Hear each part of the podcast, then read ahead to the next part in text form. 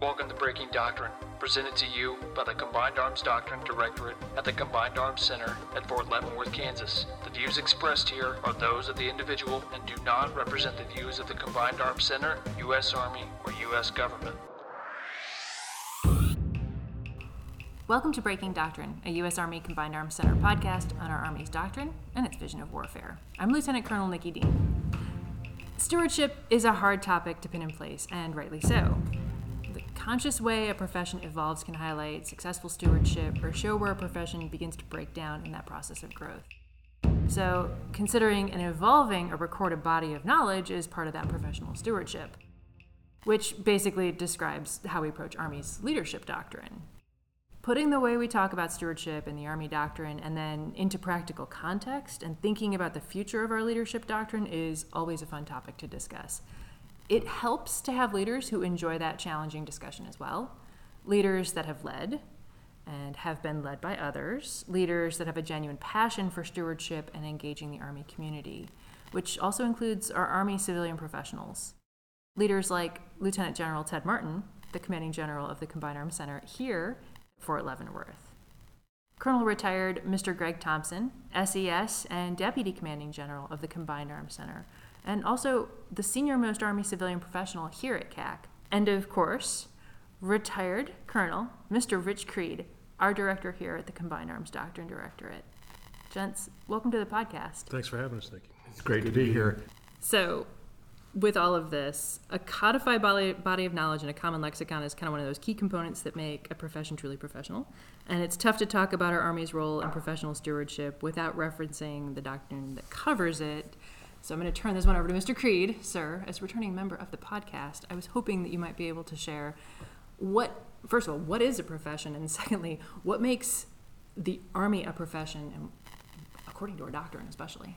Yeah. So thanks, Nikki. We have a publication, one of our capstone publications, called Army Doctrine Publication 622, and it's titled Army Leadership and the Profession. Um, was published in 2019, and it's a little bit of a departure from how we had done this before. We had two different books before. We used to have a book uh, on called The Army uh, Leadership, and then another one called The Profession. Uh, and what we decided to do was combine those two because of the interrelationship between the Army as a profession and then the purpose for which we develop leaders, right? And it's to be uh, stewards of that profession uh, and to further that profession. So what the book says uh, is that a traditional profession shares certain essential characteristics. Uh, first is their full-time occupation.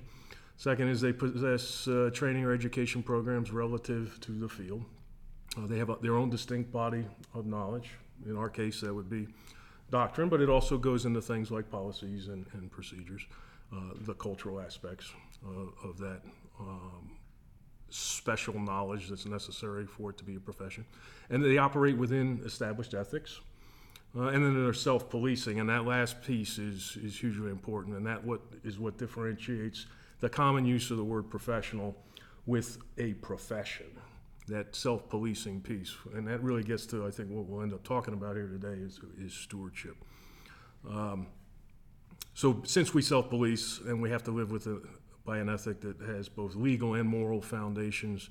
Uh, you're essentially operating according to a set of moral principles that guide decisions and actions during the practice of our profession.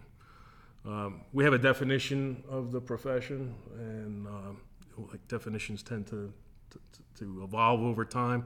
But the most current one is the Army profession is a trusted vocation of soldiers and Army civilians whose collective expertise uh, is the ethical design, generation, support, and application of land power, serving under civilian authority and entrusted to defend the Constitution and the rights and interests of the American people.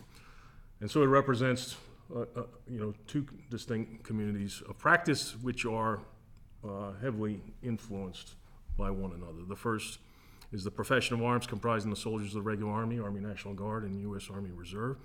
Uh, and the second is the Army Civilian Corps, which is composed of Army civilians serving in the Department of the Army. Um, we identify five characteristics that are unique uh, to the Army as a profession trust, being first and foremost, uh, honorable service, military expertise, stewardship, and then esprit de corps. So you brought it up earlier, stewardship, because that's kind of the next area that I'd, I'd like to start to look open or look into. What is stewardship? And then for the group here, based on your experience, how does that apply to the Army and how does it apply to Army leaders?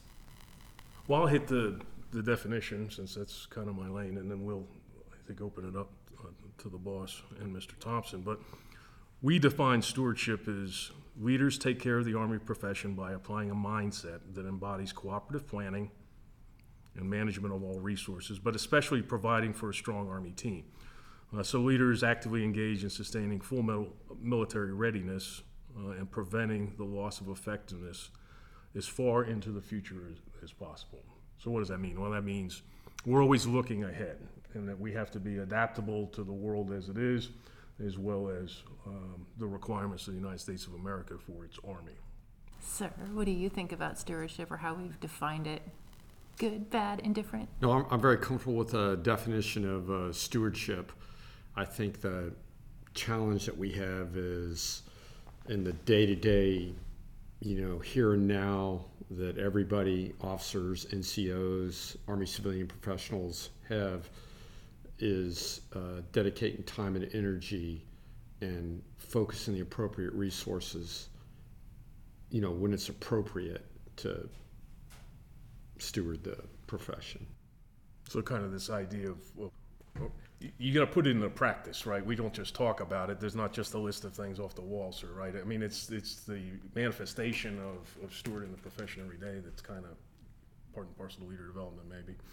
Yeah, and developing leaders. So how does that apply, Mr. Thompson, to the the idea of the civilians? Because while it is most civilians that I've seen have been former military themselves, when you're talking about stewardship on the civilian side, that's that's a unique beast in and of itself. Yeah, so uh, it's it, it's it's interesting. I don't think it's um that different, except perhaps in terms of uh, you know the the uh, oversight of the resourcing. Some of the some of the kind of the business processes associated with the Army largely fall within the Army career uh, civilian professional kind of uh, cohort in terms of the long-term management of certain things, right? And so to me, and uh, I talked to this a couple times when I speak to the uh, Army Management Staff College classes.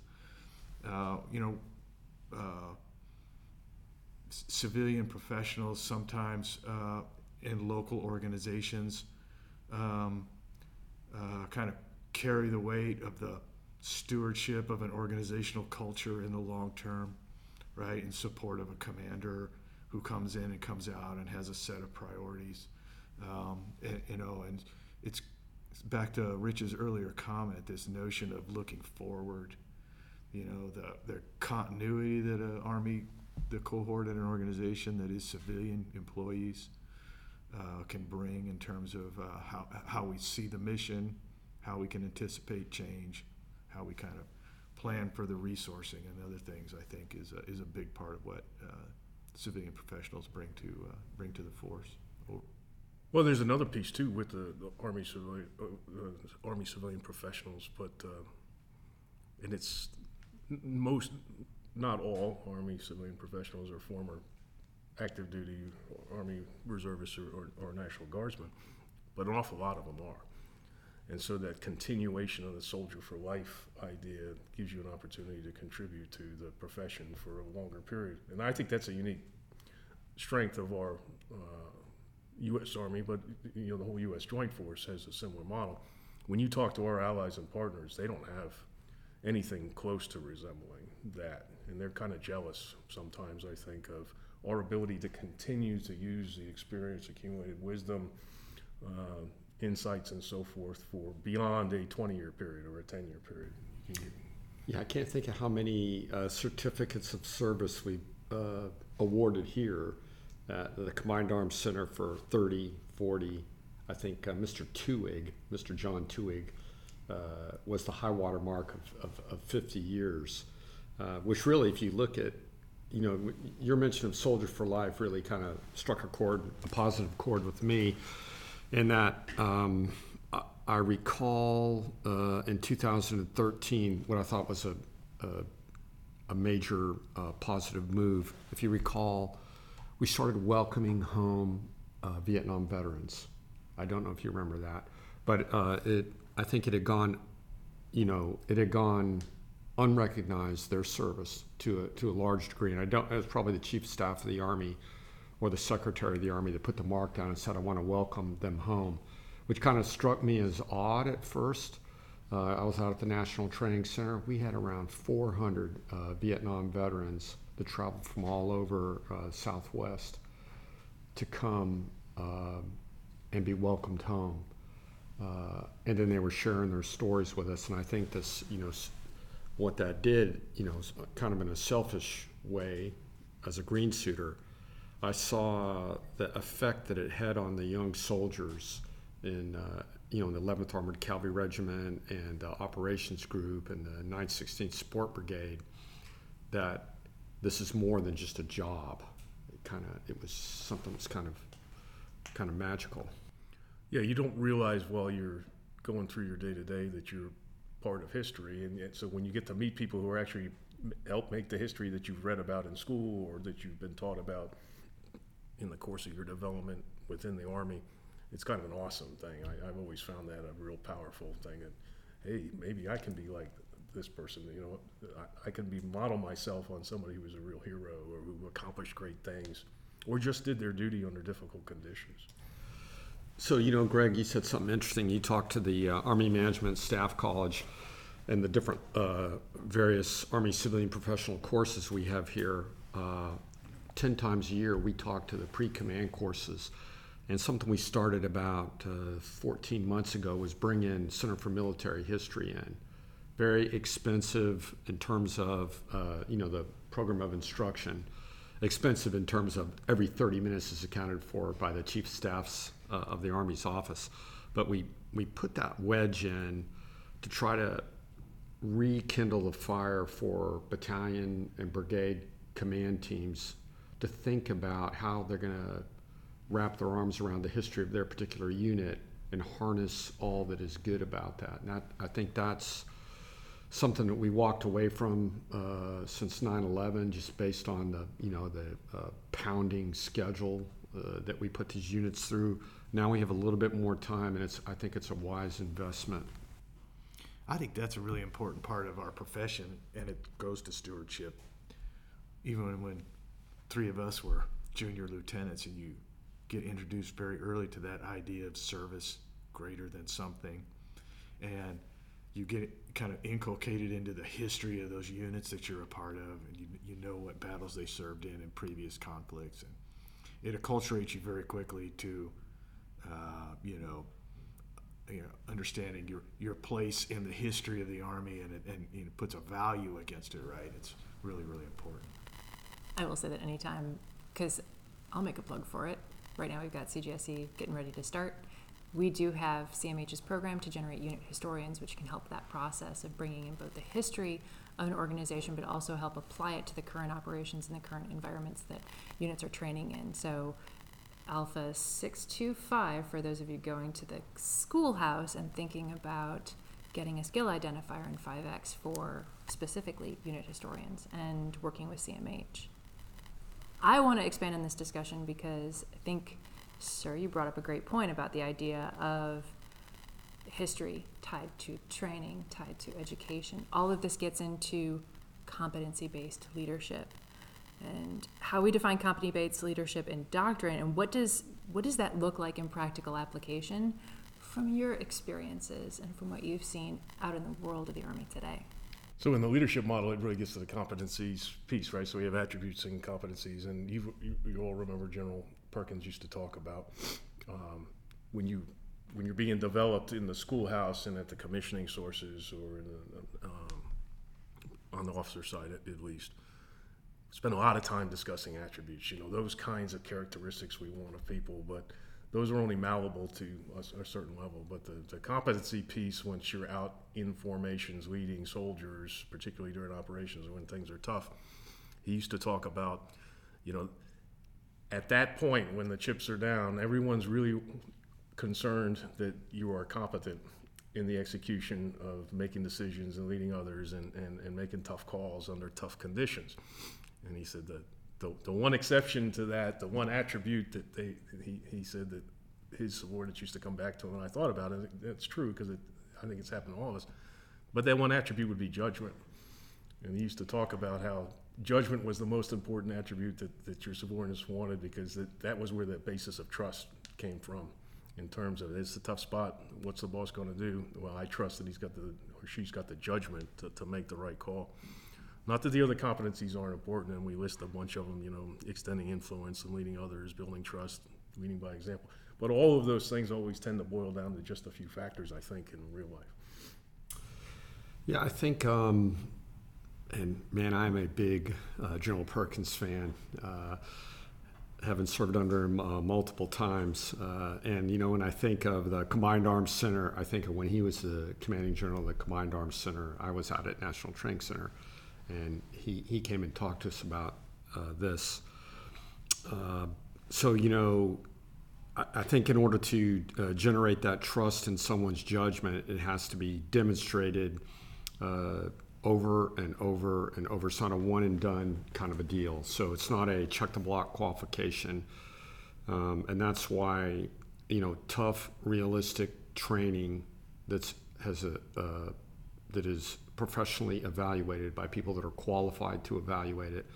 Uh, and some of you know it's more difficult in the maneuver world, but I've spent a lot of time in aviation brigades, and I think they do it the best. Uh, you know, the senior instructor pilot will take up a pilot and put them through a series of maneuvers and uh, experiences inside the cockpit. And uh, some of it's rote memorization, uh, you know, uh, what's it called? EPs and limits, emergency procedures and limits. But the rest of it is, you know, that the art, the art, yeah, of of being able to scan and find a place where you can land if the engine goes out or you know if there's some kind of malfunction in the aircraft. And that, that's developed over time. And uh, you know i think um, another thing that i think foreign armies are very jealous of is the the training regimen that we put our forces through before we declare them combat ready. And i think that really speaks to our professionalism because i think we're harder on ourselves in many cases than we have to be, and I think that's a good thing. Well, we've talked, I mean, so the Army Chief of Staff, the people first, it matters, this, you know, that kind of our, uh, our go-to approach to things uh, since, since he's been Chief of Staff. I- I've always interpreted the people first piece to being the best way to take care of people is to make sure they're trained for the worst case scenarios and have the best chance of surviving those. I mean, that's part of stewarding the profession. I think it, it, it, it's got to be the fundamental basis of stewarding the profession first and foremost. I think. Yeah. Well, here's the here's the cool part about this job.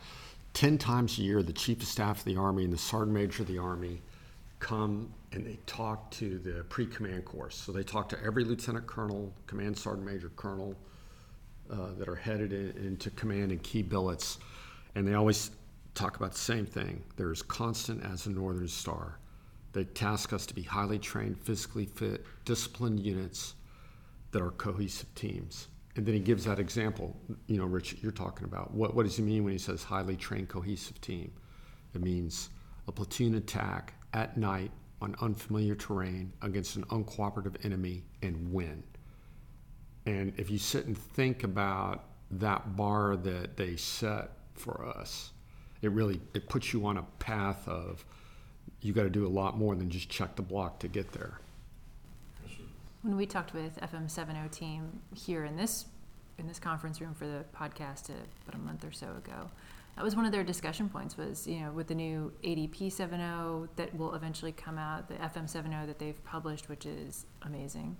Um, it's not necessarily about train until you get it right. It's train until you can't get it wrong.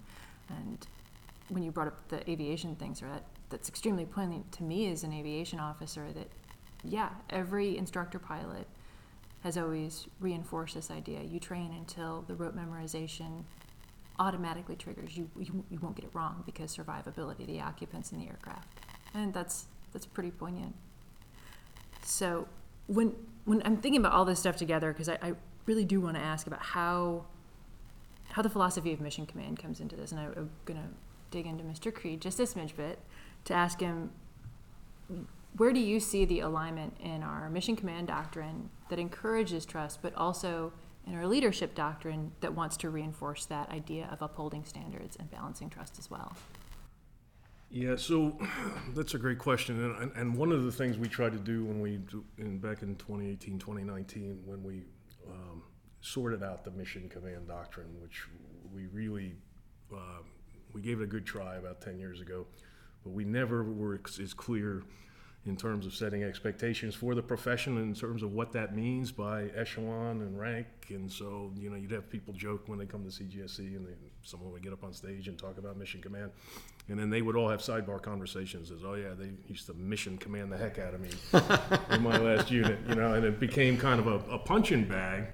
And we needed to sort that out. And, um, but while we were doing that, we had to make sure that this approach to Army profession and leadership, and then, you know, because it's to what end?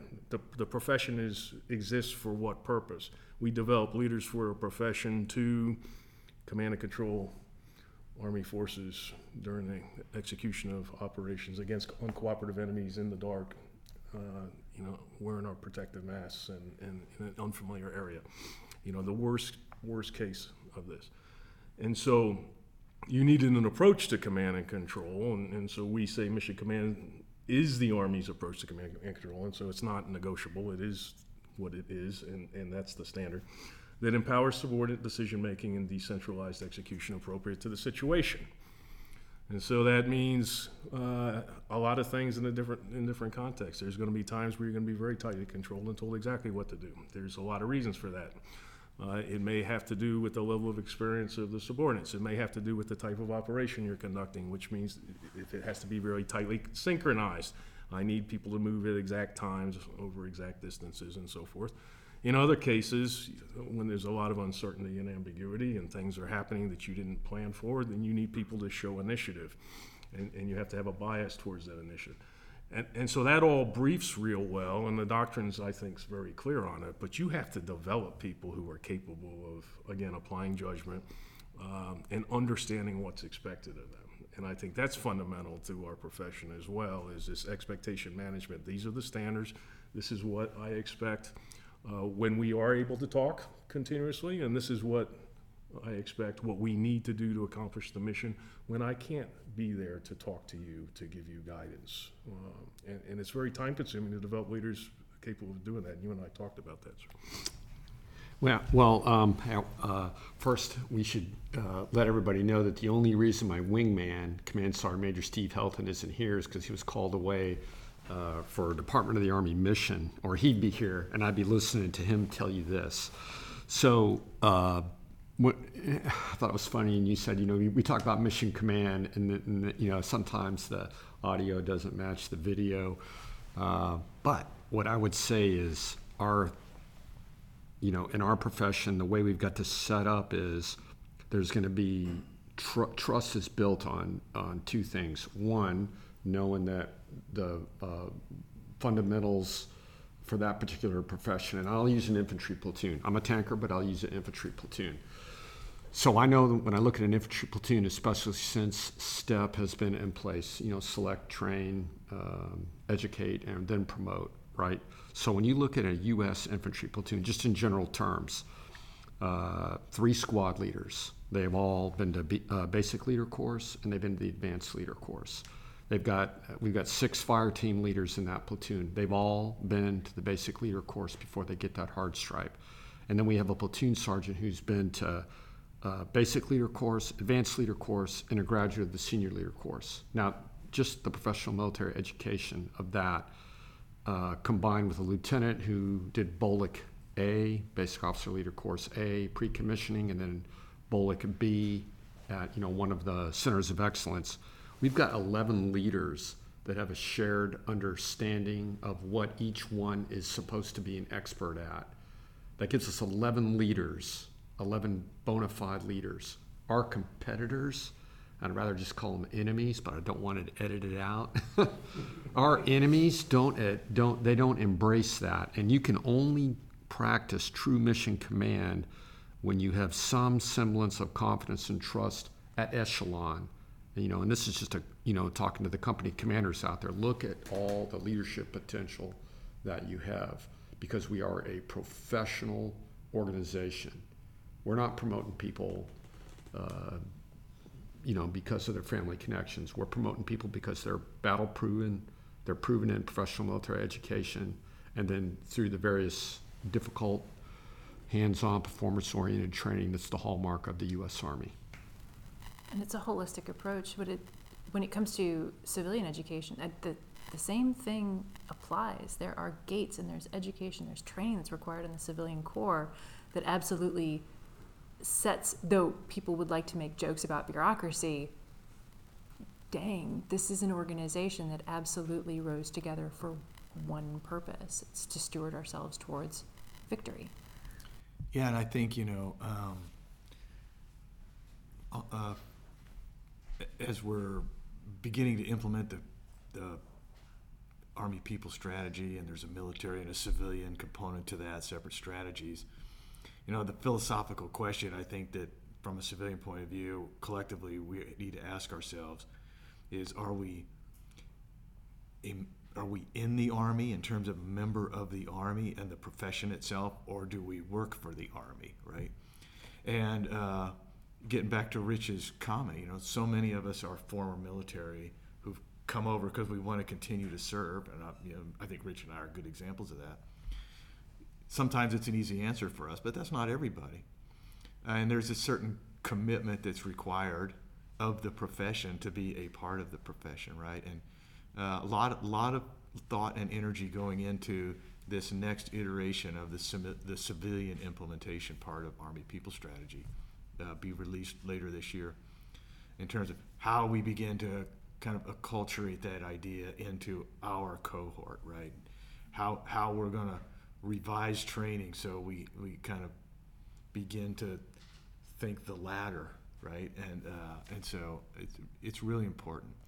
And if I could, I just a quick comment to the previous conversation, this notion of mission command. went back to General Perkins, right? When he was introducing this idea doctrinally during his tenure, mission command. We were an army that was at war in a fixed geometry, right? Uh, and so it was, I think, cognitively it was a hard for people to take the doctrine and put it experientially into what they were doing every day. But we think about LSCO and kind of where we're going into this future operating environment where we know that dispersion is kind of a fundamental component of survivability and the reliance we're going to have on uh, local leaders, those 11 people, and, and the uh, kind of the their ability uh, to be innovative on the spot and the trust a commander has to have that that lieutenant or squad leader can do it right? It's uh, even more important uh, in my opinion. I think i got to speak for the uh, young lieutenants because i used to be one and i made a lot of mistakes. So i think if there's a lieutenant out there listening to this and they're you know in a, in a, in a battalion someplace or a squadron and they're constantly getting scuffed up. I, I think it's incumbent upon the uh, field grade leadership at the battalion and brigade or regimental level to understand that every, you know, uh, if, if we truly want to have this uh, mission command and we want to be true to our values, everything can't be a 15-6. Everything can't be, uh, you know, a drill down. There was a point during, during uh, OIF in some units where anytime there was a weapon system discharged, it generated a 15.6. I'm not exaggerating. So that's an investigation. Uh, yeah, Army investigation. Regulation 15.6. It's got a you know wide range of investigatory things. All I'm saying is, you know, and also for the generals that are out there too. Um, I mean, I, I found that the higher I uh, work my way up, you know, to the senior levels, I'm, I'm trying to be more patient when it comes to pulling the trigger on a, an official investigation because it it stymies initiative. Uh, clearly, if there's misconduct, you know, it's part of our profession. We're going to police ourselves. but there's a lot of honest mistakes that happen out there, uh, and that's that's the balance that I think that lieutenant colonel and colonel level commanders need to wrap their hands around. I think that point you just made is- hugely powerful because we've had this discussion with the uh, officers that go through the pre- pre-command course here. Um, And we do the, the command assessment program counseling with, with those officers, and it's always interesting to hear what the scuttlebutt is out there in the force and what people are concerned about, and based on what post, camp, or station they came from, and where they're going to take command. And uh, I wouldn't call the word concern, but I would call it, um, people pay very close attention to the- how trust has to work both ways, and it has to come from subord, uh, seniors at the very highest levels, supporting subordinates and giving them a fair shake, because investigations are a part and parcel of a profession, like you said, sir. We're self-policing, and they're, um, and so it works up and it works down, and I think the largest part of it, you know, the, the more junior you are, closest to the tip of the spear, we prize physical courage, right? But the moral courage piece is, can be very challenging sometimes when there's a lot of pressure to get an answer to something, or make a problem go away. And, um, that can be corrosive to the profession, I think, and the stewardship of the profession if we're not, you know, grounded in Army values and, and giving people a, a fair shake. We could really go off the rails here. Yeah, actually, No, I mean, we could, uh, like, uh, last year, you know, during the uh, withdrawal from Afghanistan, we addressed the Command and General Staff College, and there, you know, the, uh, I'm, you could cut the air with a chainsaw. It was so thick uh, with, uh, uh, you know, d- the different feelings. And uh, at the time, there were quite a few uh, professional uh, publications on that we were that senior leadership, military, uh, wasn't reporting accurately for 20 years, and uh, and now we're paying for it. And that, and I mean, that's what I got from them. yeah, and to be able to to field that and to deal with that, because we we all have powerful emotions or strong emotions about the experiences of the last twenty years. That takes a certain type of, of professional, honest, authentic leader to say, well, maybe we don't know all the answers, but it's okay. We're going to continue to evolve and grow the profession together, and and assess this as it comes around to us. I think that's to do that's pretty pretty significant. Um, we had a discussion with the Center for Military History about maybe a year ago, in which they were discussing the same thing about how how do you have senior leaders, like how do we look to history to be able to understand massive, I don't want to say trauma, but that massive experience that's going on in the formations right now, and how do you how did they talk about it? How did senior leaders look at it? How did they think about it? And then share that out with the rest of the the leadership in both the Pentagon, but all the way down the ranks to say, you, you're not alone. You didn't deal with this alone. History rhymes. It's okay. This is how professionals look back to history. This is how they look forward to the doctrine that they have, and this is how they look forward to their future. So it's I mean, I don't know what any of the solutions are. I mean, we do probably, in a broad sense, all kind of have a strong idea what potential solutions would be. But I, I, I would tell you that one thing that we have decided to do, um, and we talked about this a little bit, but let's just take a hard-headed approach and focus not about things we can't control. Let's look down and in to our own, uh, in our case, doctrine, and say, let's do a review. Let's AAR. What worked? What didn't work? Let's get that stuff right. Let's get our thinking right. And it's not um, one of those things where you're trying to make anybody indict anybody's performance or anything else over the course of two very difficult wars. But what you do need to do is take that kind of this hard-headed, just the facts, this is all business kind of approach. Leave names out of it.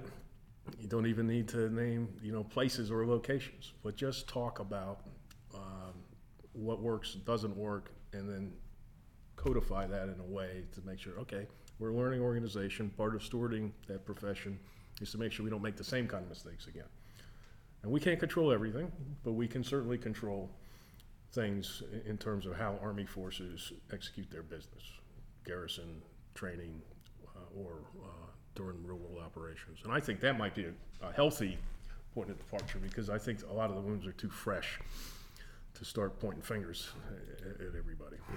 Actually, I think uh, the War College is probably a good place to convene something like that. Down here, we at Command General Staff College, they were angry. I was angry. Uh,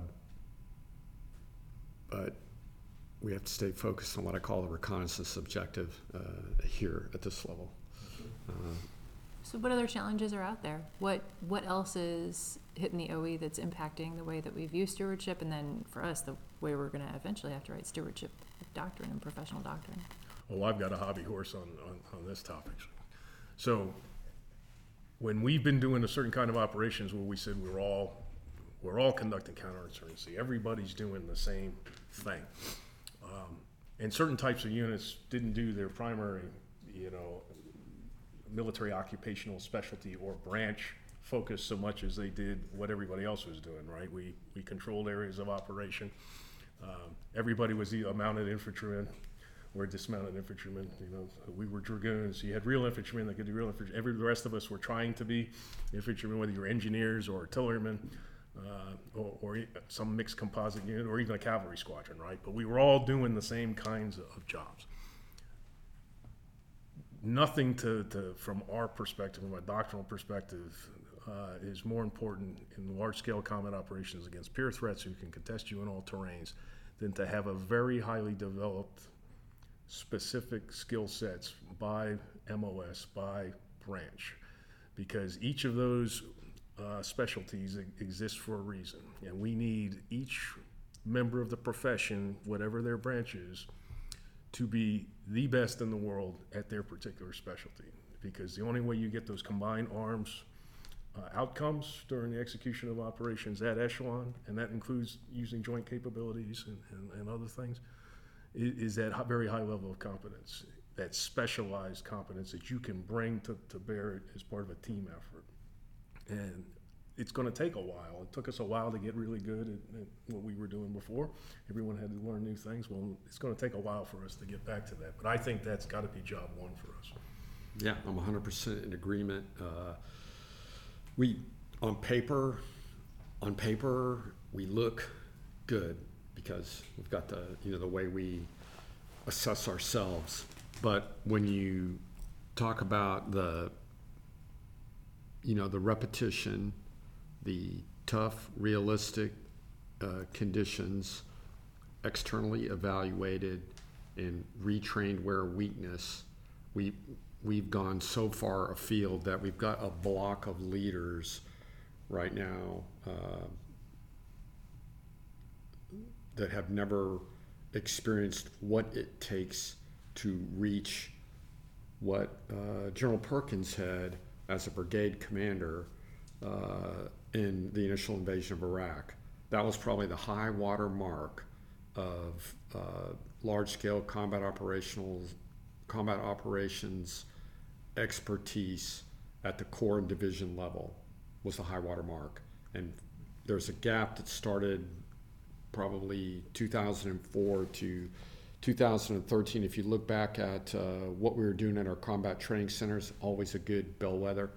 We switched from counterinsurgency and uh, mission rehearsal exercises to what was initially called a DATE decisive action training environment, uh, and then is now called large scale combat operations. And then the, the opposition force that we faced and you know that we, we pit ourselves against at the combat training centers and at home station, it started to swing in 2013, but really I don't think until probably 2018 did we we start getting more than one echelon, you know, like lieutenants who had done it. Then we had that they became captains on their second turn. We, we just we have a long way to go still. And then the senior leaders, I mean, the MCTP warfighter exercises for divisions and corps, it's the same thing. I mean, we, we talk about this at ASEPC, that's the Army Strategic Education Program for commanders at the one and two star level that, that you facilitate here t- uh, three, four times a year. So, you know, we, we have those honest conversations, uh, or we did. uh, You know, we don't have to anymore because everyone understands it. But when we first started doing those in 2017, 2018, we kind of had to remind everybody that it, it, it takes a certain level of intellectual humility to understand what you know and, and, and don't know. So if you're old enough to remember, I, we, I used to do LSCO because I was a lieutenant in the 1990s. Okay, that's great. 1980s. or 1980s, yes, sir. 80s. Yeah, I started 80s.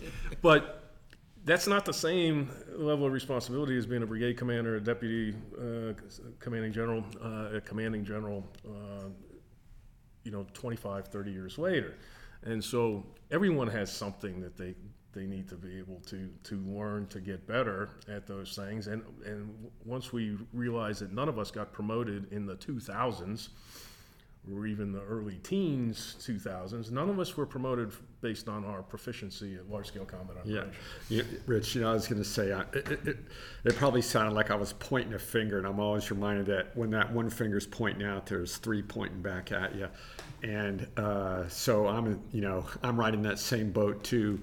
Uh, when I did my uh, warfighter exercise in Korea, that was t- uh, 2000 in, in November 2015. The last time I had done a large scale combat operation at the division level, I was the G3 of 4th Infantry Division. That was 2003. So there were 14 years.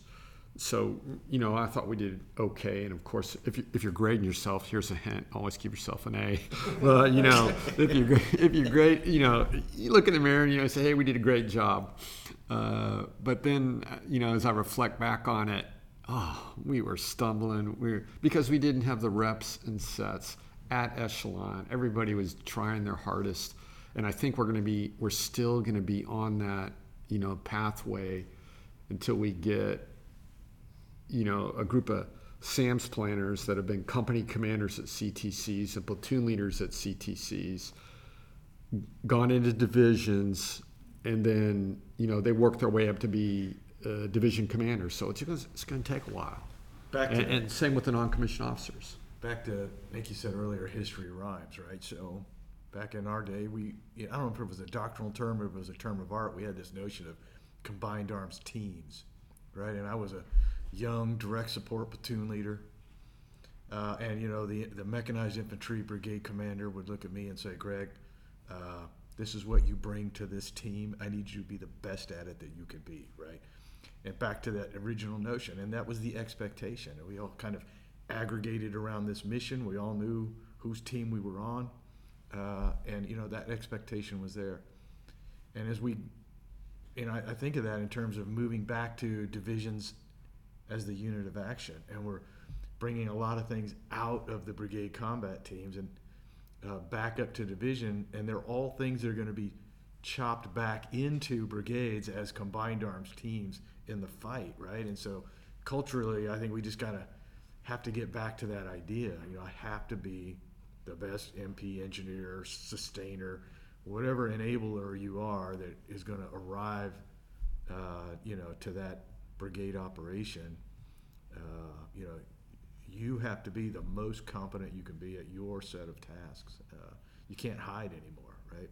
And so, uh, anyway, I, you know, it does feel like it's circling back around to my experience. That's good, though. I'd, I'd say also, because I know I'm talking to three people in this room and, and several others who are commanders, but this applies to staff as well. You, know, you think of where the CGSC students are going to go after after they graduate out of here, where the, the SAMsters, how they're going to be utilized in their tours. All of, of those individuals, it's not just a commander's responsibility, though the commander is central to that process.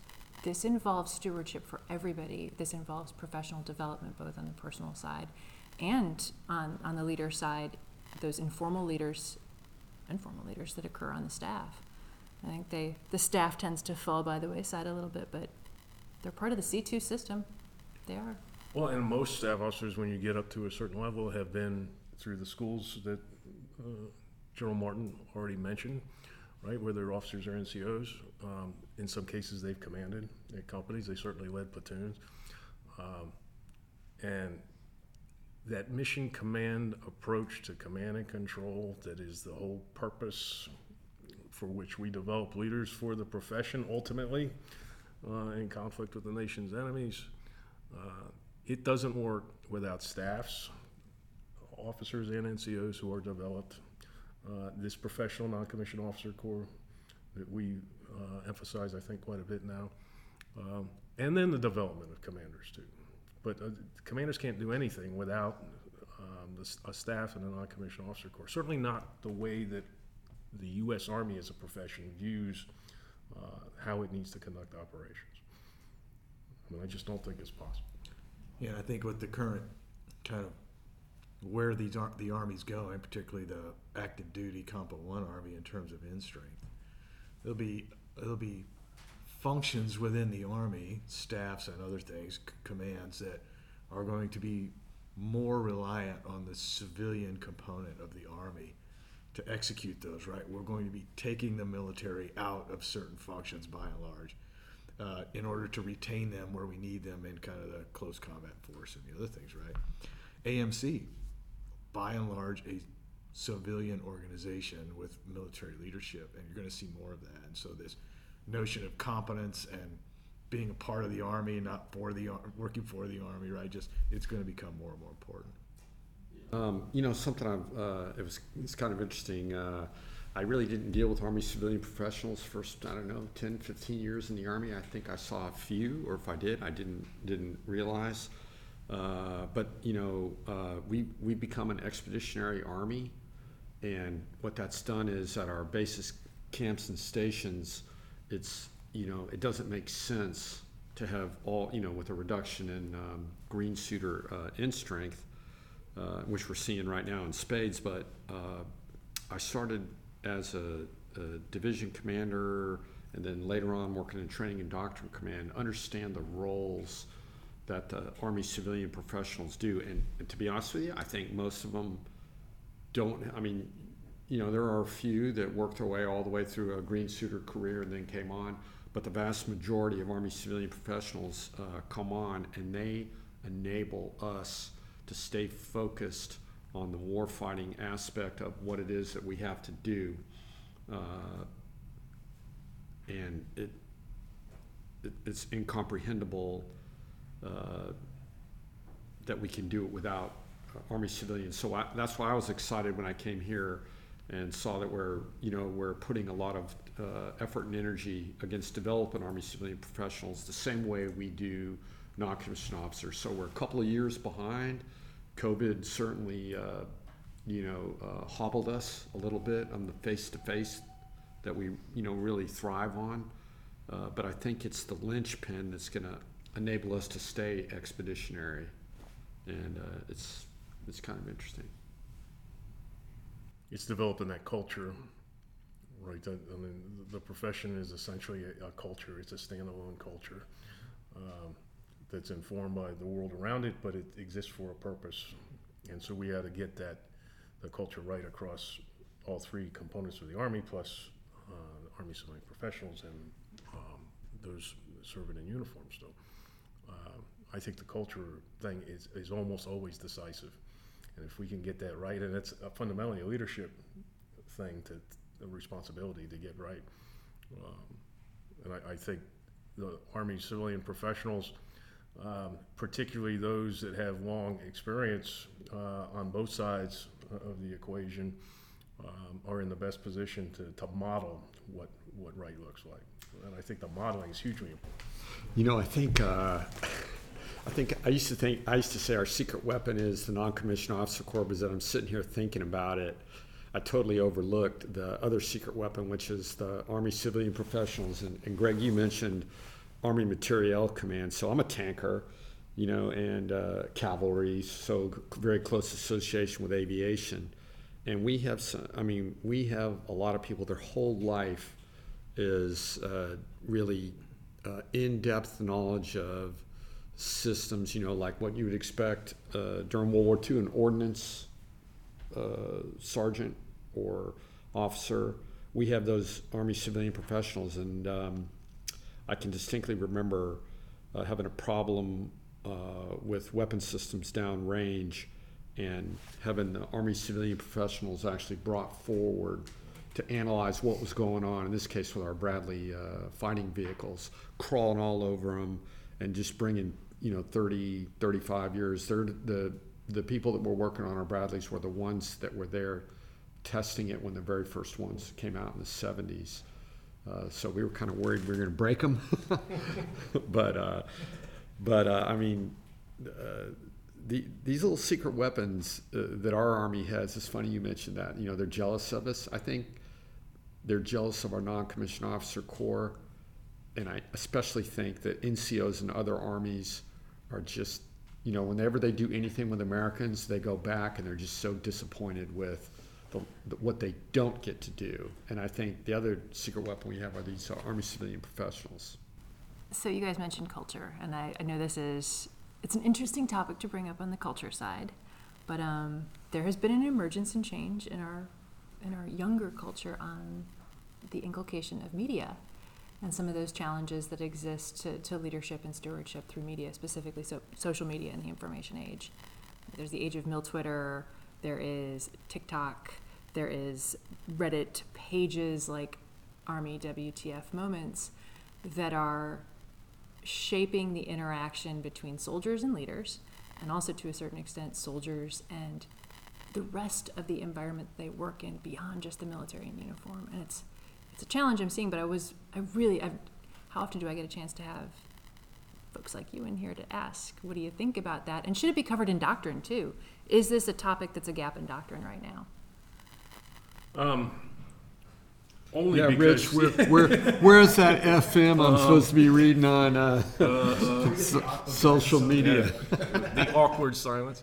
Um, so one of the things, and, and Nikki's actually played a big role in this in identifying that we did have a gap, and so the the new FM 622 uh, uh, on developing leaders is going to have some material that talks about the role of uh, non-traditional means of of outreach and um, not just developing leaders, but in some ways command and control, right? I mean, there's folks when you talk to people, and it's been a long time since I was a company commander, but I, it hasn't been that long since I was in a unit, not you know a decade. But there are ways that that, that people uh, communicate with their subordinates now that we didn't do even ten years ago that are rather routine, um, and we shouldn't be afraid of that. So we should address those things. I would just advocate that we need a balance uh, and, and a balanced approach. And the reason why you need a balanced approach is just because something's very popular um, or is very easy doesn't always mean it's the most appropriate way to communicate with other people, particularly subordinates, and particularly uh, in the Army profession. That because we are such a people um, centric organization and everything we do involves motivating other people to do difficult things, ultimately under difficult conditions, there's got to be a level of human interaction that's part of this stewardship of the profession that is face to face, that is hands on. So it, you use the tools that are available, but you don't skew it in such a way that you lose that true connection between the leaders and the led that's only possible through physical presence and interaction uh, at some level. That's my opinion. Yeah, it's a wild west. Twitter is lit. What's that? So Twitter is lit, I was sir. going to use the same term. It's kind of the you know First Amendment Wild West out there right now, and, and that's okay. So I mean, so okay, I'm a, I'm a cat. I'm a cavalry at heart. I'm an armor guy, but I'm a cavalry. I'm a cavalry dude, and that's what I've been. So, s- from day one, I've had at least two radio nets in my CVC, and then as I worked my way up, I had four radio nets and two mics jammed in both sides. Now I'm looking at an FBCB2 with FIPR messages coming at me. So I'm not saying I can multitask because I miss a lot of that, but uh, I see a lot of the social media as radio nets. So, uh, you know, just like you can't swear and cuss on an FM radio net, you probably shouldn't swear, you know, and be disrespectful on a on an official with an official military account. But it is a radio net, and there is a lot of chatter going on. Doesn't mean you have to address everything, but um, so in the pre-command course, I keep I keep coming back to that because it's really how we connect with you know people that are coming from the field that are going back out to the field. So these are these are the leaders of the army, and uh, there's a lot of them that are afraid of uh, you know engaging on social media, and I, I you know I tell them hey it's a radio net. You want to turn it off? you know, you're not going to spend all your time talking on the platoon net. But if you're listening to the platoon and company net, you know, the four or five nets and you're a battalion commander, you probably have a pretty good idea about what's going on. You just can't get consumed by it. I think we need some doctrine. I also think we need some, uh, you know, we need some blue book level do's and don'ts uh, specific to the military and more specifically to the Army for our soldiers. This is okay, this is not okay, and not get into the First Amendment. You know, I don't want to get into the First Amendment thing, but we do need to provide them some, some guide rails because the enemy, and I didn't say competitors, the enemy is seizing upon, uh, you know, these social media nets and they're exploiting them. So it's putting our, you know, our profession at risk uh, in, in some instances. So there's a lot of work to be done. But again, you know, I, look at the commanders and I go, when they say they're afraid to get on social media, I go, is that what you're afraid of? You know, maybe you should meet my ex-wife's lawyer. That's what I'm afraid of. It'd be interesting to see where it goes, though, right? It's kind of in its, it's kind of in its infancy. But I mean, this is how a part of the army, a, a generation within the army, kind of talks to each other, right? And it won't look like it does today, ten or fifteen years from now, when these people are commanders and entering the kind of senior commander ranks. But it will certainly be different than what we do today. A bad analogy is most of the phone calls I used to get and talk on the phone on, I'm doing on MS Teams now, right? And it's just evolving. And I think social media will grow into something where, you know, uh, we don't we don't have doctrine. We, we don't really have a set of rules, as you were saying, on uh, uh, the kind of the, the right way to communicate in this format right now. But it's coming. It's coming. So, some variation of what we see today is going to be how we do it tomorrow. I'll tell you what I think too. I think there's going to become a day when there is no way to hide yourself on social media. That day is coming. It's not far off. Uh, where you know, so your persona is going to be unveiled. I, ju- I don't have any insider information. I just know. I mean, that's just the way things are going. Discovery. So you were teasing me when we started this, this bit about, well, what's the doctor say? But we, we have actually, in the past, talked about, uh, in, back in 2019, in these books I have stacked up here in front of me, but 622 in particular, um, I think we mentioned in 60. Um, your communication, and that's what social media is, right? It's a form of communication. You just have got wildly different audiences and much bigger audiences potentially than, than just a phone call. Um, your communication should be informed uh, by your Army values. And so we shouldn't, um, certainly in official, but you know, that line between official and non or unofficial capacity, again, when you're soldier for life, uh, and if you're particularly senior or uh, you're in a, as an Army civilian professional, well, I'm not uniform anymore, so I can say whatever I want. Well, no, you shouldn't be saying anything that could reflect poorly on the profession of arms because it degrades trust in the profession and, and to trust in, in Department of Defense writ large, but the, you, our concern is the Army is probably the most important thing to keep it as a profession so that we can self-police ourselves. Yeah, so I'm going to jump on that one. Uh, you're, you're on you're on the ten ring. So the way I look at it, you know, when I think about social media and I think about you know freedom of speech and, and what all, uh, I go back to what the chief said.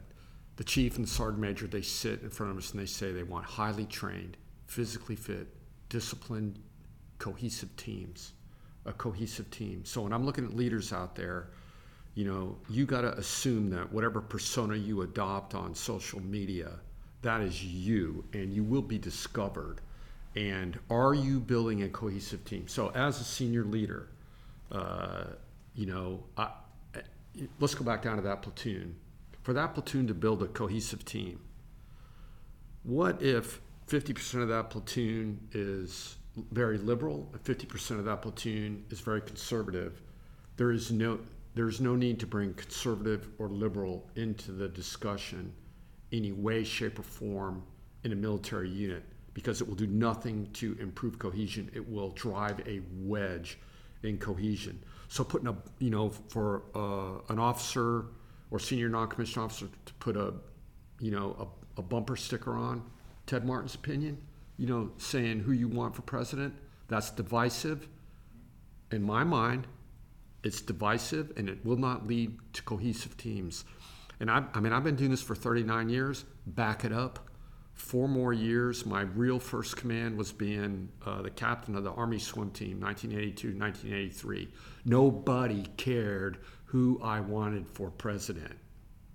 They do care about my swimming opinion. They do care about crew selection for the 400 free relay or whatever, you know, things that are directly related to the mission. But all this other extraneous stuff, religion, uh, political opinions, all the third rail issues we're hearing about, I think that's where leaders really need to be careful on social media because they will be unmasked and it will not help cohesion. So keeping that professional edge, I think, is really important.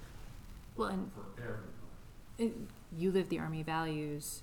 We understand the Army values. You espouse the things that are talked about in in leadership doctrine, but also to a certain extent, you embody that idea that you are endeavoring to earn the trust of your soldiers, so that way you can go out and do operations as a trained individual, as a trained team. That is, if that is authentically you, and that's the way that you are, and that's the persona that you have on social media, words and deeds align just like you said, sir, it's it's the, the video and the audio are both synchronized with each other. It's when a soldier uncovers that that thing and then shares it on social media and it goes accidentally or non-accidentally viral. That's I think where sometimes understanding how that platform that you're using or that platform you work with could be used against you is it might be value added to doctrine. Stewarding the profession requires all of us to be partisans for the profession. Yes. Any other type of partisanship is not acceptable, and it should be um, invisible between leaders and led, and, and it should never be a, a cause for discussion. And people, going back to bring General Perkins up again, I'm gonna make sure he listens to this so he knows we were, we were paying attention when he was around. Um, he used to bring up a really good point um, that's probably appropriate for um, you know the world we live in today as much as it was a few years ago when he mentioned it. He says everybody always says you know army leader is supposed to be apolitical. he said that's actually not correct. He said because we live in a political world, we, we, we're part of the executive branch of the United States government. We, you have to understand the political world, right? And so you do. But what you can never be is a partisan. So we're nonpartisans who live in a political world. And, you know, our profession serves a political purpose ultimately. And so the defense of the United States of America and, the- and, and the defense of the, uh, the Constitution of the United States. Right. That's as partisan as anything should ever need to be. Everything else uh, should be off limits. And, and again, that's our job, I think, sir, is, is to remind people of those things. Um, and to have those big boy and girl talks because sometimes people just don't know. They, they're very proud of projecting. Everyone wants to share more about themselves and is useful for uh, building that cohesive unit. Well, that notion, going back to the fifties of the soldier statesman, right, and generally applies, in the writing, it's really applying to general officers, but we're really talking about the profession and how anyone at any rank or position, uh, kind of, kind of acts within that profession, right? It's exactly what General Martin's talking. So there is something in ADP 622 that is discussed, which is counterproductive leadership.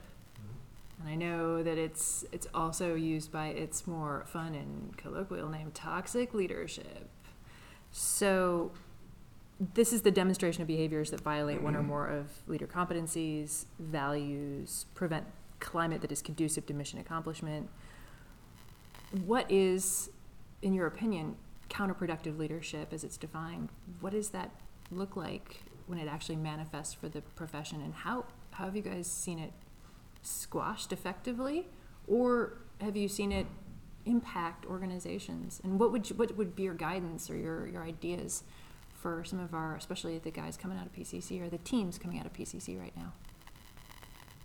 Well, first of all, you, so the doctrine lays out, all our leadership doctrine talks about what counterproductive leadership is, and they've got, there's a checklist of those things, and we don't need to go through them. It's like a lot of other things. You know it when you, when you see it. In fact, what we just talked about in terms of, of some sort of political or other single-issue partisanship would be a form of counterproductive leadership uh, within the unit because of its potentially corrosive impact on unit morale, cohesion, and, and, and so forth.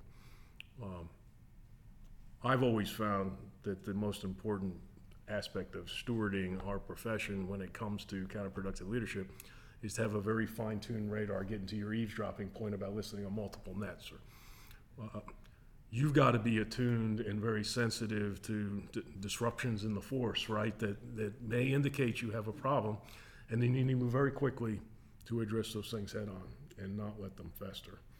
To me, those that early warning sensing aspect, which requires a lot of personal engagement, leadership by walking around, uh, eavesdropping all those different radio nets you talked about, sir.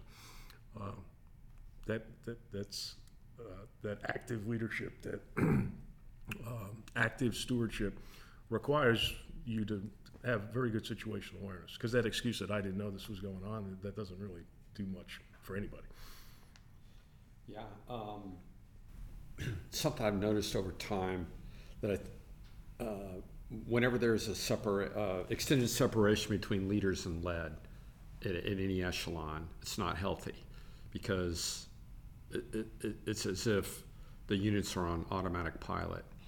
And to be honest with you, as a, as a captain in Germany in 1986, company commander, I did not have a computer. There was really nothing to keep me in my office except a black phone rotary dial, you know, that only called other captains who we all like to hang out together anyways. And you were either in the motor pool, on the gunnery range, in a meeting at battalion. So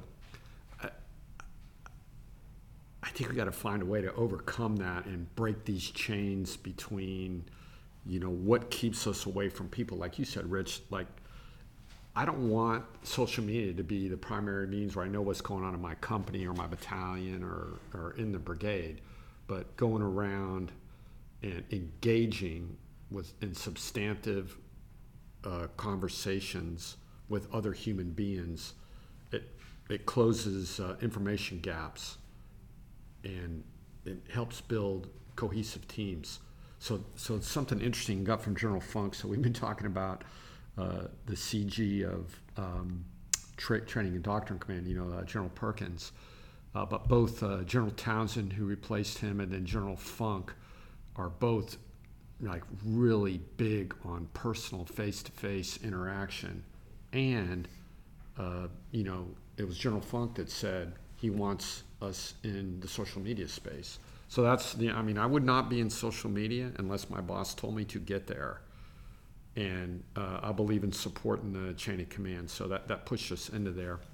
But this face to face engagement and leadership uh, solves a lot of problems. So, like when I look at the DEOCS surveys of all the subordinate COEs, it can almost, you know, not every time, but in most cases, uh, it can be distilled down to a lack of communication between leaders and the lead, eh, which generates misunderstandings, uh, you know, both with Army civilian professionals and with the military. And I don't really think that the digital world has helped us out a lot in that respect. I know we didn't, we're not here to talk about it, but I wish company commanders would slam their computers shut, put their phone in their pocket, and spend a lot more time talking to people. Because that's where we're going to find out how you doing. Well, actually, I'm a no pay due, and you know, and child, uh, there's no child care for my son because everyone's got COVID, and you know, how's my wife gonna or my husband gonna get to the grocery store? I mean, those little teeny problems explode into big problems. I think that's where we're at. Or, or people using their technical manuals to do their preventive maintenance checks and services in the motor pool, or are they just telling you they are? Right, I mean, you, you can only know certain things by actually going in into the location and watching people do things. And that's also where mentorship starts too. You know, mentorship begins where people interact with each other, and you find that hey, there is a chance for me to to ensure that this individual or uh, this group of individuals continues to grow professionally based off of all a myriad of things. Yeah, interactions, training, all of it. I think there was something, and, I joked about it with Sam Sane, who runs the Center for Army Professional Leadership, but you almost want to start any conversation on this topic with the first sentence being, none of this is easy. Like developing leaders, stewarding the profession, it's going to require a lot of work. And it probably is, it should be in your top one or two things because everything you do should ultimately fulfill that goal. Yeah. And I don't think we do a good job of communicating the expectation that, hey, you know, this is going to require a lot of time and effort. for Yeah, me. and it doesn't happen naturally, right? There's- There's gotta be some deliberate kind of effort put into how you're going to do it, right? And it Regardless of who you are and where you work. Yes, sir. But it also may not be pleasant. Like there's not, it's not gonna be sunshine and unicorns every day when we do this, this business. I mean, there's gonna be some tough conversations. Yeah. You know, you mentioned Sam Sane and the, uh, the, uh, the studies that they've done, and the one that always gets me is, uh, like eighty-five percent of the force over the last fifteen years has said the same exact thing. They do not feel like they are being developed, given feedback, being mentored and this is over and over and over. And so, you know, upon arriving here, uh, when I saw that, the first thing I thought was, wow, I must be the only guy doing it right. Then I was thinking, I don't know, maybe I'm not getting it right. Uh, but this, uh, uh, you know, as I work my way around the centers of excellence, this is a really cool part of this job. So sometimes I'm talking to lieutenant colonels, other times I'm talking to sergeants, other times I'm talking to you know lieutenants and captains fresh out of the field, and you know eight out of ten captains when you're talking one on one with them, uh, that you know they don't feel like there's a, a big investment by their leadership in their professional personal development. They'll go a full year and only then find out, you know, that maybe they weren't hitting the, the mark. And I just don't recall that when I was a captain. I got a lot of feedback. Like you said, there was a lot of broken unicorns. You know, it was a horse with a snapped off, whatever that thing's called, unicorn. you know, uh, so between that and what was happening at combat training centers, you know, did you win one out of five? You were really good. did you are you Q one on tank gunnery? Are you you know RL one readiness level one aviator uh, night vision goggle qualified? It takes a long time to get there, and you get a lot of feed. I'll go back to this aviation. The aviation community does it better than almost I can't I can't say I would think the medical community would be right up there, but our Army aviation is tougher on itself, and I think that's why we have the best aviation in the world, Without a doubt, sir. without a doubt. We- I'm when- When we did but kind of without the a- prep conversation for this, I was thinking about that, this con, what- this topic. And I, looking back at thirty years in the Army, I don't remember a lot of my OER counselings. In fact, I can't tell you. Almost anything I got in OER counseling, maybe a bad one, but Well, I never got an OER counseling, but I always knew what I was going to get. There was no surprises. And I don't think that today's young officers can say that. I think a lot of young officers, based on the CASAL, are going to say, I thought I was knocking it out of the park. Only to find out, you know, I'm average. I do some of the best like mentorship moments though. I do remember. I remember all of them, and they were all on the back end of a Humvee at NTC or somewhere else. They were all leader-led meeting engagements where I said, "Here's what you're doing." Some were very positive.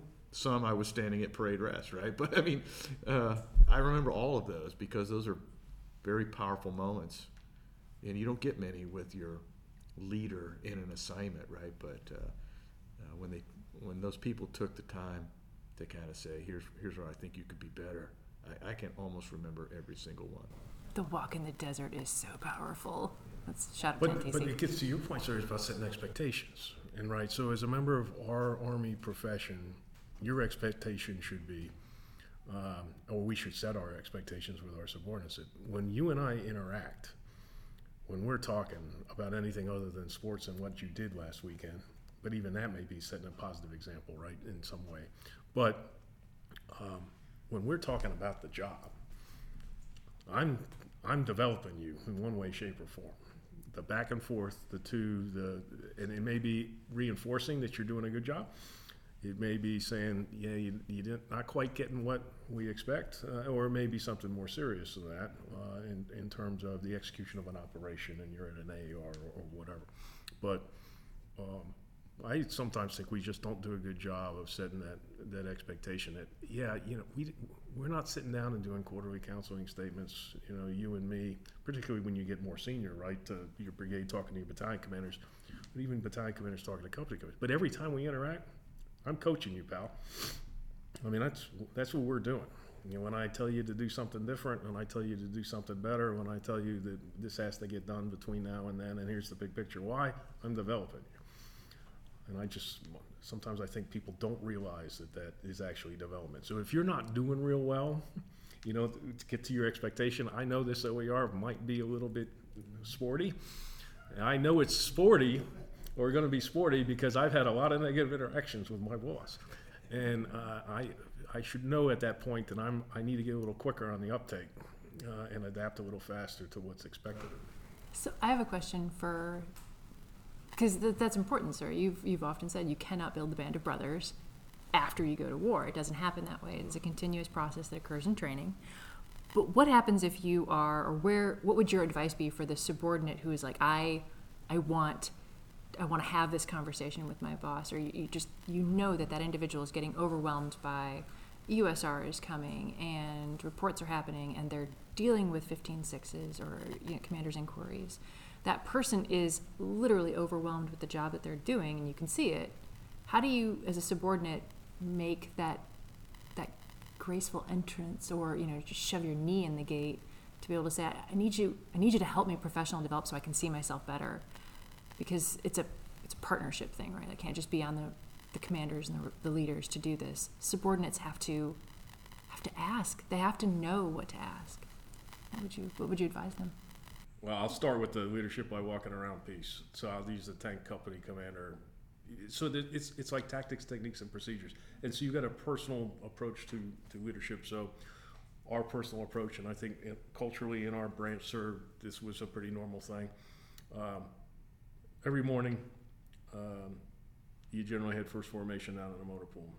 As soon as uh, first sergeant let everybody go, you called the lieutenants over and you talked to the lieutenants and you said, "This is what we're doing today." Get a quick back brief. At the end of the day, you also did a face to face with everybody before, with your officers before they went home, and the first sergeant did the same thing with the platoon sergeant. Um, that's your opportunity to one uh, provide guidance and feedback, but also to solicit.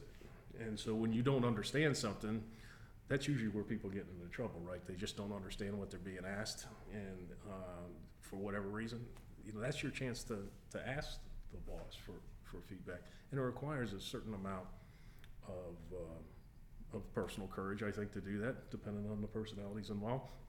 But um, once you start that that routine in, in the organization that you just joined, right? Because early on is usually the hardest part to figure out what the expectations are.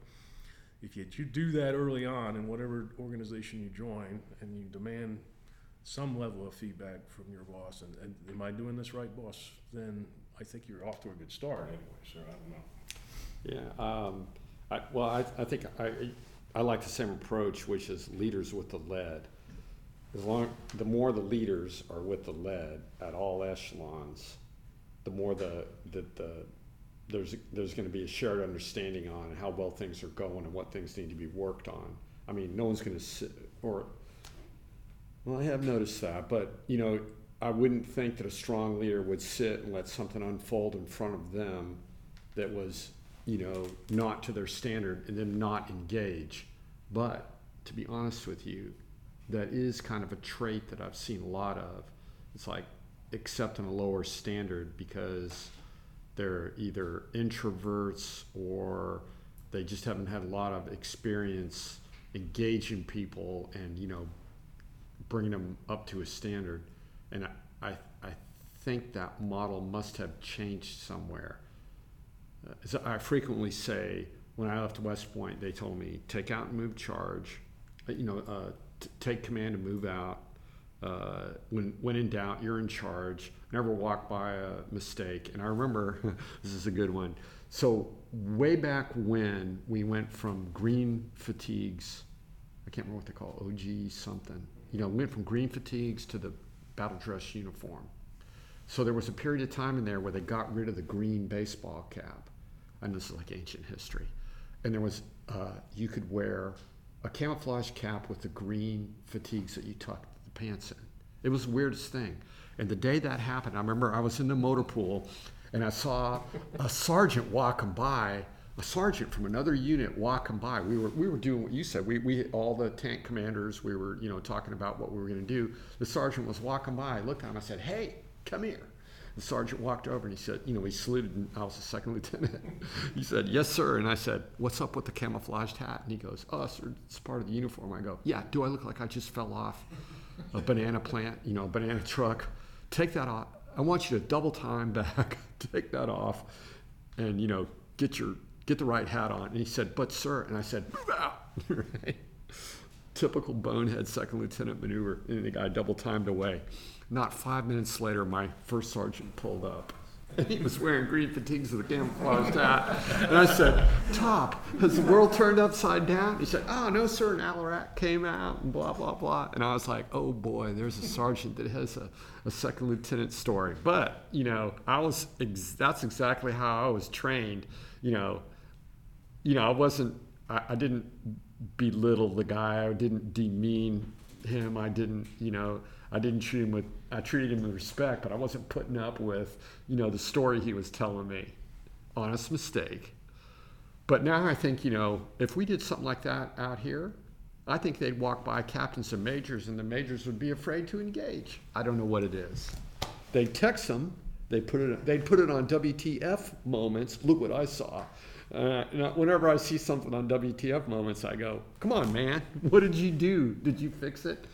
This morning, Army Times, the picture of the uh, breakfast meal. Oh, I, I saw. The picture of the breakfast meal. First off, I think it's a, a hoax. But I, I first thing I said was, if I was a private, I'd go to my sergeant and go, Sarge, look what they, g- you know, Sergeant, look what they gave me for breakfast. And that sergeant would just tear in there and go, you give my soldier, you know, food. I don't know. I mean, that's some of the stuff we need to do.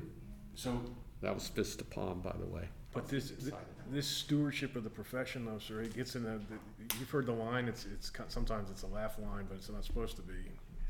Civilian, uh, civilization is not inherited. Civilization is transmitted from generation to generation. So that, that list of things when you graduate from the military academy that all leaders are supposed to do, there was always four or five things. You know, being collegial was not on the list. Um, making everybody feel good wasn't part of being on the list. Now you you you make corrections, as you said, respectfully and so forth. But it's about the, the standards enforcement is that self-policing aspect of the profession. Yeah. It is, it is a wonderful world when everybody follows the rules. That's It not is a world. wonderful world, and we should all strive to make everybody follow the rules. Right. But, you know, it's Nikki, you made a face. Go ahead. No, it's You, Radio Land can't see Nikki make a face, but I can. It's somewhere though you have to introduce this culture of continuous improvement. Leaders led, supervisors, employees. You got to be able to sit down. You and I have to be able to sit down and say, you know, that man, that did not go well. You own part of this, and here's what, right? Or I failed you as a leader, and here's how, here's how I have to do this. And we have we have to be able to be learning organizations. But the fear of hurting somebody's feelings, in many cases, kind of prohibits that, right? And- Easy for us to say, but you know, we're seeing what's happening on BCAP and and uh, CCAP, and you know, I, I don't have the statistics, but I re- I hope we don't. I hope we don't establish a culture where leaders are afraid to, you know, en- en- enforce Army standards, import, you know, en- enforce the rules. In their own name. Yeah, in their own name, yeah. Not. Yeah, Sergeant General Martin said we got a blah, blah, blah. Right, right. No. First off, even my dog doesn't care what General Martin said. I can tell you that right now. I would say because that's exactly when you caught me smiling. That's exactly what I was thinking. Is, is you know to do to do that, you have to be self-reflective, and you actually have to. Like, that is a skill set that needs to be taught and mentored and grown in young leaders. So that way, when they get to BCAP, the first time that they're that they're experiencing this this response of I have to reflect on myself. It's it's not when you walk through the door at Fort Knox it's it's not when you head off to to BNOC or ANOC. It is it is a time period when you continuously stand back and be like, "Whoa, did I handle that right? Was I respectful to the individuals? Was I respectful to the organization? Did I do everything that I was supposed to do? And am I am I genuinely espousing the Army values?" So, I think that's a great point, but I think there's a, another point that, that you put into, into the context, right? So, if I'm a platoon leader, um, or I'm a company commander, so I'm looking at it from battalion or, you know, the next higher organization, this expectation management should also address motivation. And so, what many people are afraid of is they're going to be accused of some ism of some sort, uh, or whether it's in good faith or not. Many of those things are not good faith, but many of them are. But regardless, um, the the leads need to be need to clearly understand that the motivation for me enforcing standards, um, making corrections, and so forth, developing you uh, is so that you become a better member of the profession. That's it's a volunteer force. People join here to do good things. They, they don't. They want to be better. They want to make something of themselves and be part of a larger team. So we have to feed that because not only is that the expectation, but that's our duty to do on behalf of the profession. And so when I am correcting you, I'm not correcting you because I don't like you. I'm not correcting you because I think you're a problem. I'm correcting you because I want to make you better. And I want to make the team better. And that kind of should be the point of departure for all those types of discussions at, at the lowest levels when we start developing leaders, I think. So I have, I have one more question for this group before uh, I'm. Unfortunately, I know that sir, you have to head out the door to go to other engagements, but I have to ask, especially since seeing CAC sits at the kind of that crossroads of modernization.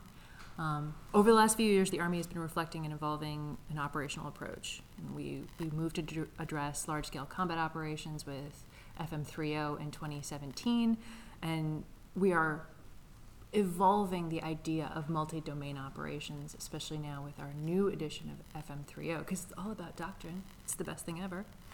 But this places the emphasis back on a division as a unit of action, and it reinvigorates this idea of a profession-wide discussion about tactical echelons, combined arms, um, and this really kind of manifests itself into leadership doctrine as well.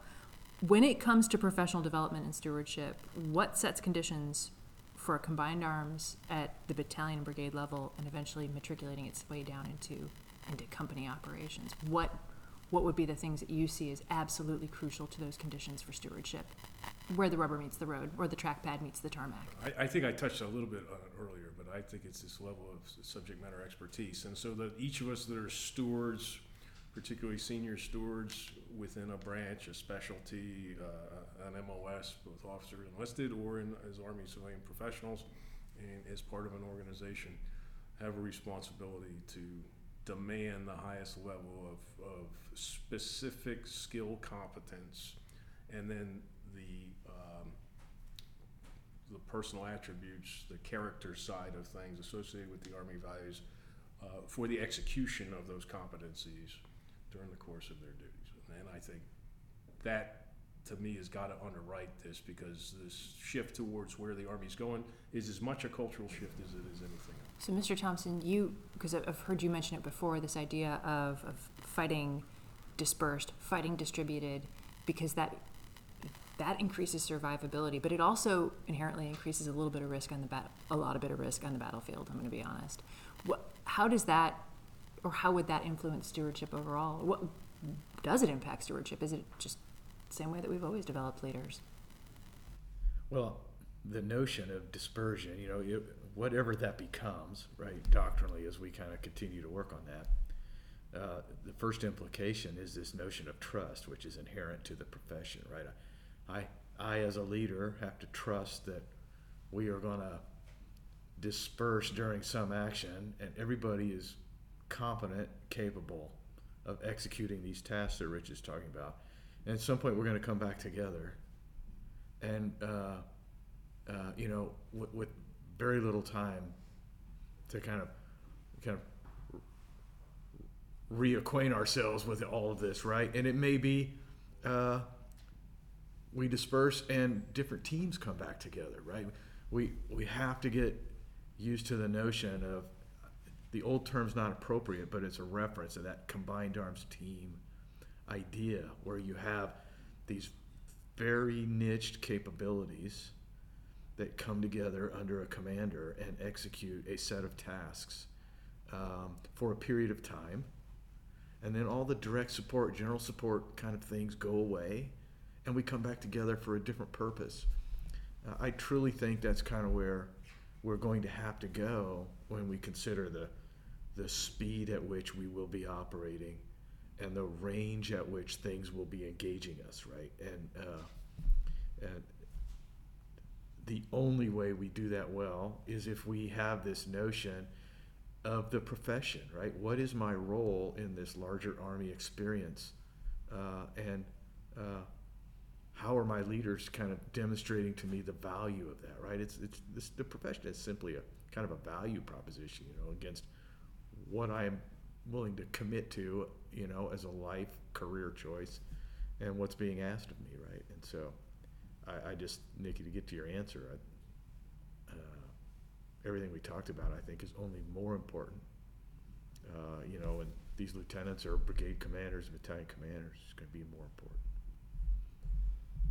So, uh, it's been a fun ride in training and doctrine command, and I was uh, in the room when the chief staff of the army uh, slapped the table and said that the division is now the decisive tactical echelon. That was uh, Jim Rainey, uh, now RG3, uh, and General Funk pitched that to the chief, and you know that was uh, about 20 months after FM 30 2017 version, so 1920, right around that that time period uh, and and man, I was so I was so excited because uh, you don't have to read the uh, large scale combat operations gap study. You don't have to get the G2's deep dive on the operational environment to know that our army was out of position. It was built for a different war, uh, and it worked worked great. You know, it was built to do something different, but there was all this change going on. So uh, there's a lot of change going on. We're, be, we're shooting behind the duck and we need to change our army. But one thing we don't need to change is that the bedrock professionalism of the United States Army. And it goes to like what Greg was saying and, and, and Rich too. If you need to be a master of your weapon system. So a tanker needs to tank, a scout needs to be a scout, an artilleryman needs to do art, you know, know all that. But they have to be part of a combined arms team. I mean, you're seeing it in the Ukraine right now. Everybody who gets tribal, who goes, you know, anybody who, you know, runs to their comfort zones, stays one branch or one specialty, is, is getting annihilated.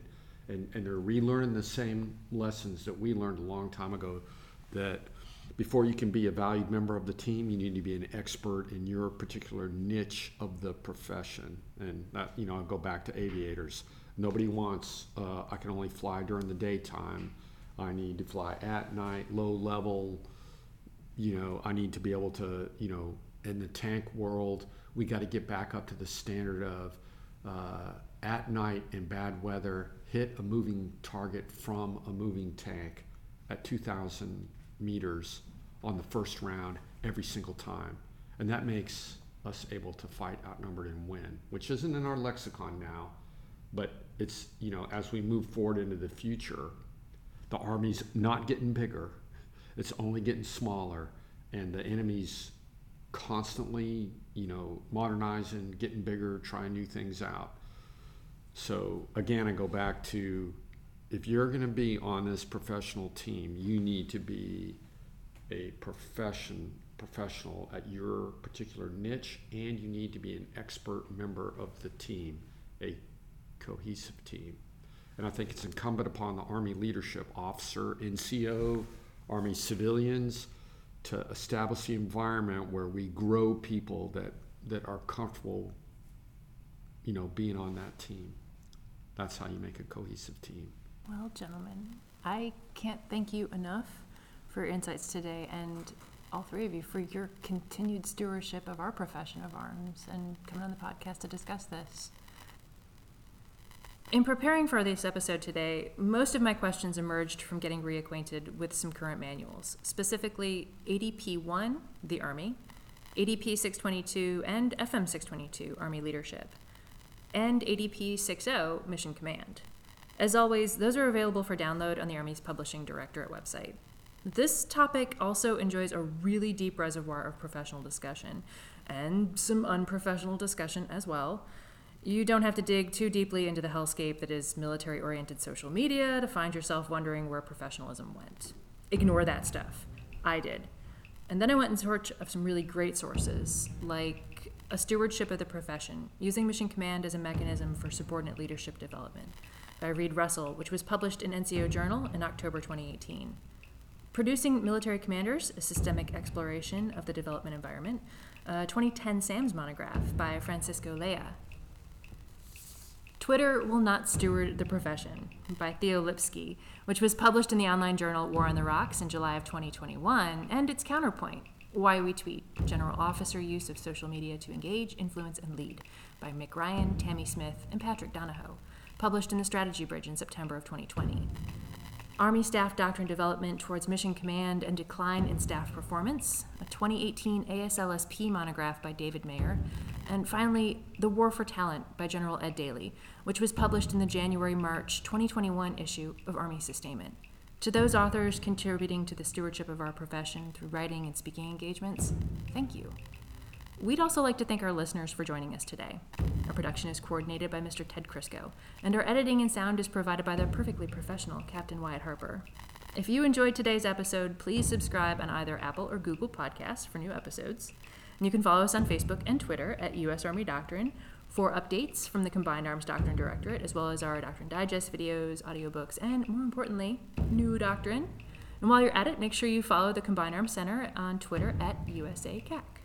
Finally, the views and opinions expressed in this podcast do not necessarily reflect the official position of the United States Army, the U.S. Army Training and Doctrine Command, or the Combined Arms Center.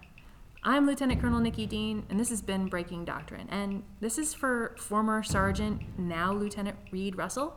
If you're listening, it really was a great article, and you should keep it up.